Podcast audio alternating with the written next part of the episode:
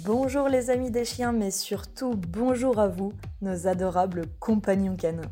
Bienvenue sur les podcasts Cani Curieux du Centre Canin et Duxtucieux, exclusivement dédiés au service des toutous.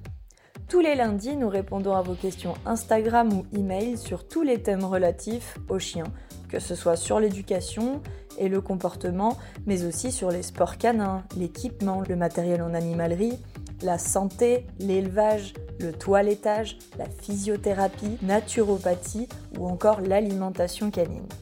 Vous pouvez d'ailleurs retrouver tous ces thèmes dans nos mini-séries dédiées sur YouTube sur la chaîne Eduxtucieux et notre histoire et nos services sur notre page Instagram à Neji The Lazy ou encore simplement sur notre site, compte TikTok ou notre page Facebook. Bonjour les amis des poilus Comme toutes les semaines, je ne peux qu'espérer que vous avez passé un bon week-end, même si vous travaillez le week-end tout comme moi, et d'ailleurs en fait tous les jours, du lundi au dimanche. Aujourd'hui, on va prendre quelques minutes pour répondre à la question de Ninoun sur Instagram qui me demande Connais-tu un guide pour orienter au mieux sur le choix de la race lors d'une adoption potentielle? Merci Ninoun pour ta question. Oui, j'en connais et il s'appelle des éleveurs canins, c'est un métier. Quoi de mieux Ninoun qu'un éleveur canin dont la race spécifique en est tout le métier finalement et la passion pour t'expliquer au mieux ce qu'est la race, qui pourrait te faire éventuellement envie, ses besoins et si elle s'adapterait bien évidemment à ta vie. C'est quand même notre métier lorsqu'on élève des chiots et notre responsabilité. En fait, je pense que je peux mentionner trois pistes pour t'aider dans ton choix. La première, c'est de consulter un éducateur canin si tu n'as vraiment et fichtrement aucune idée du chien que tu veux. L'éducateur va t'écouter, analyser sans jugement ta situation et va te mettre sur la piste d'une liste potentielle qui comprendra quelques races avec les explications du pourquoi il te les recommande, bien évidemment, car c'est mieux.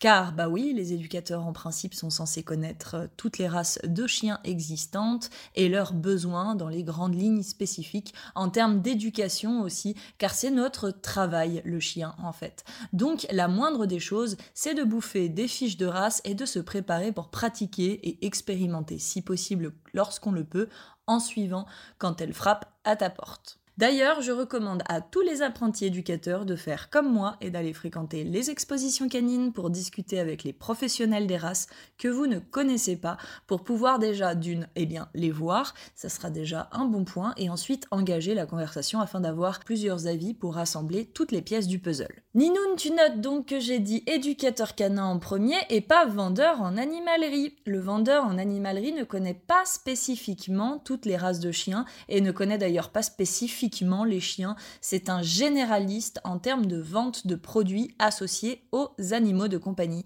Donc si tu as de la chance, ok, tu tomberas sur un grand passionné, mais il n'est pas demandé de connaître tout ce qu'un éducateur canin qui travaille dans le chien et qui est donc spécialisé dans le chien connaît dans le domaine eh bien, de de la vente des poissons, des rats et autres équipements nécessaires à leur bien-être domestique. Le vendeur en animalerie est donc un généraliste. Notons au passage que je ne suis pas du tout pour la vente des animaux vivants en animalerie, particulièrement contre et encore plus chez nos amis les chiens, car tu vas avoir tout un tas de difficultés qui vont suivre notamment en termes de propreté et d'éveil et bien d'autres encore. Les conditions sont ni plus ni moins très mauvaises dans la vente de chiots en animalerie. Mais concernant la vente en animalerie, je suis bien placée pour te le dire, vu que cela fait partie de mon CV.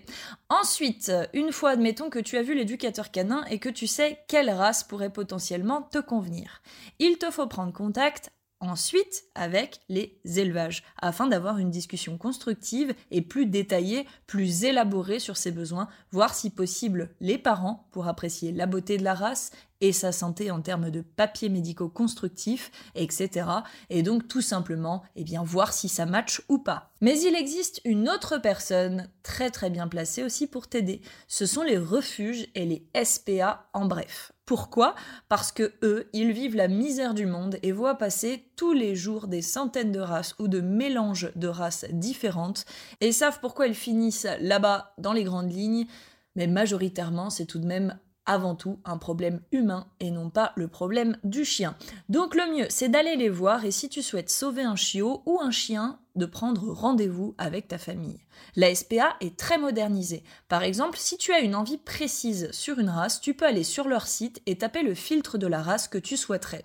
Cela te donnera accès à tous les pauvres malheureux et les pauvres malheureuses qui attendent une famille pour la vie. Si tu as de la chance et que tu es patiente, tu peux tout à fait trouver un chiot aussi. Il y a régulièrement des chiots abandonnés ou laissés pour morts. C'est pas joli joli et souvent ça te demandera un peu plus d'investissement en termes éducatifs et en termes d'adaptabilité qu'un chiot d'élevage qui est finalement une page vierge élevée dans des très bonnes conditions si tu choisis bien l'élevage et qui n'a pas de vécu déjà, c'est-à-dire le vécu de tous ces traumatismes mais c'est une belle action qu'il faut bien évidemment mettre en avant.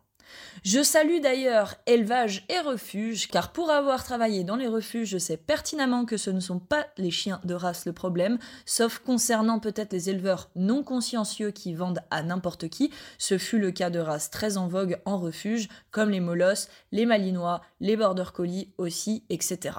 Donc les refuges se le prennent en pleine gueule si les éleveurs vendent pour vendre, sans s'intéresser plus spécifiquement aux acheteurs et à l'avenir de leurs chiens, l'avenir des de leurs chiens qui devraient revenir à l'élevage en priorité. Il me paraît donc logique de le mentionner dans le contrat. Mais tout le monde ne le fait pas forcément et j'imagine que certains le font dans leur dos. La majorité des cas reste l'élevage non contrôlé et les chiens issus de multiples croisements divers et variés sans aucun sens ou encore les chiennes non stérilisées et laissées en vadrouille parce que ça les amuse et ils vendent ça au bon coin du marché à quelques sous. Voilà et eh bien tout ce qui circule dans les refuges. Ninoun, j'espère avoir pu te donner des pistes. Rappelle-toi, l'éducateur canin en priorité si tu n'as aucune idée. Ensuite, les éleveurs qui sont les professionnels des races qu'ils élèvent et pourront te donner vraiment tout ce dont tu as besoin au niveau information dans les détails. Et j'espère avoir pu te donner en attendant des pistes. Je te souhaite de trouver l'élu de ton cœur et surtout de ta famille, car vivre avec un chien, tu le sais très bien, c'est une aventure unique. Mais toute adoption doit être réfléchie et mesurée sur le long terme, Ninoun, avant de prendre la décision qui engagera le futur aussi d'une autre vie que la vôtre. Et de mon côté, je vous retrouve la semaine prochaine pour répondre à Swiss Lake Life sur les harnais à conseiller. D'ici là, je vous souhaite une belle semaine avec vos toutous ou sans d'ailleurs quand même.